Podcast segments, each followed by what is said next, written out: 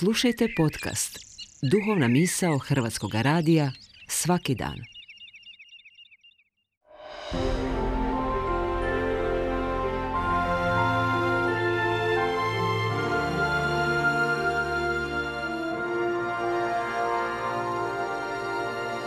Duhovna misao. Urednica je Blaženka Jančić.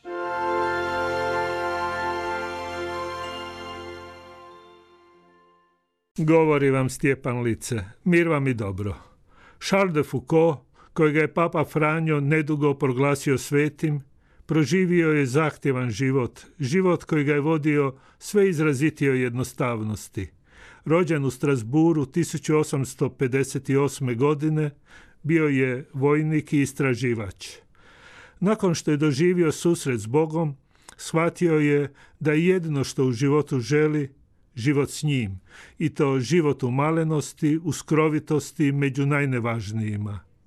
Nastojao je živjeti životom običnog radnika, životom što sličnijim Isusovom nazaretskom životu, životom u duhu evanđelja i po tome biti brat svim ljudima. Svoj životni program sažeo je dvije riječi, Isus i ljubav, i između njih stavio znak jednakosti.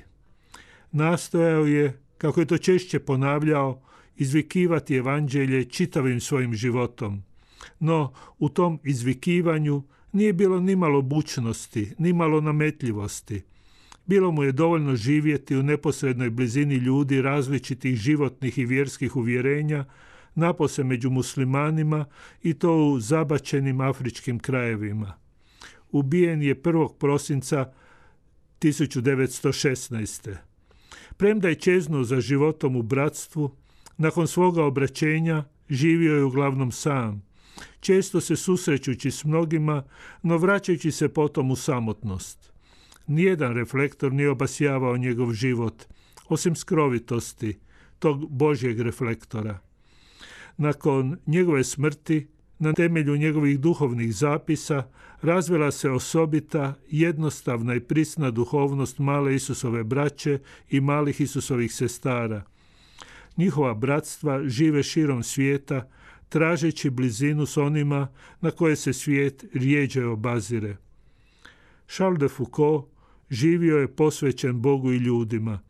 Posvjedočio je da posvećenost Bogu ne može biti izgovor za odmicanje od ljudi i da je svetost u običnosti i tekako zahtjevna i vrijedna. Fra Bonaventura Duda znao je reći da je žalostan svetac, žalostan svetac.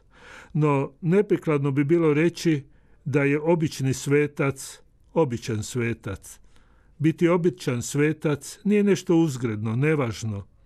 Obični svetac je i tekako osobit svetac.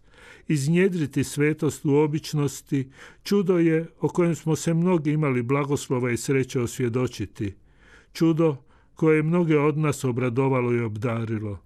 Različiti su iskazi svetosti, ali jedan duh, jedno evanđelje. Svaki osobit način života s ljudima i Bogom i svi teže istome izvoru. Čovjek duha Raduje se svetosti svakoga svoga brata, svoje sestre. Raduje se što mu je darovano prepoznavati njihove tragove, živjeti s njima. Svaka svetost i ona koja se živi u očljivosti i ona koja se živi u skrovitosti podržava i ohrabruje život. I nijedan se svetac ne pojavljuje kao ići procjenitelj ili tužitelj, nego kao nadahnitelj, kao svjedok koji ustrajava i ne odustaje.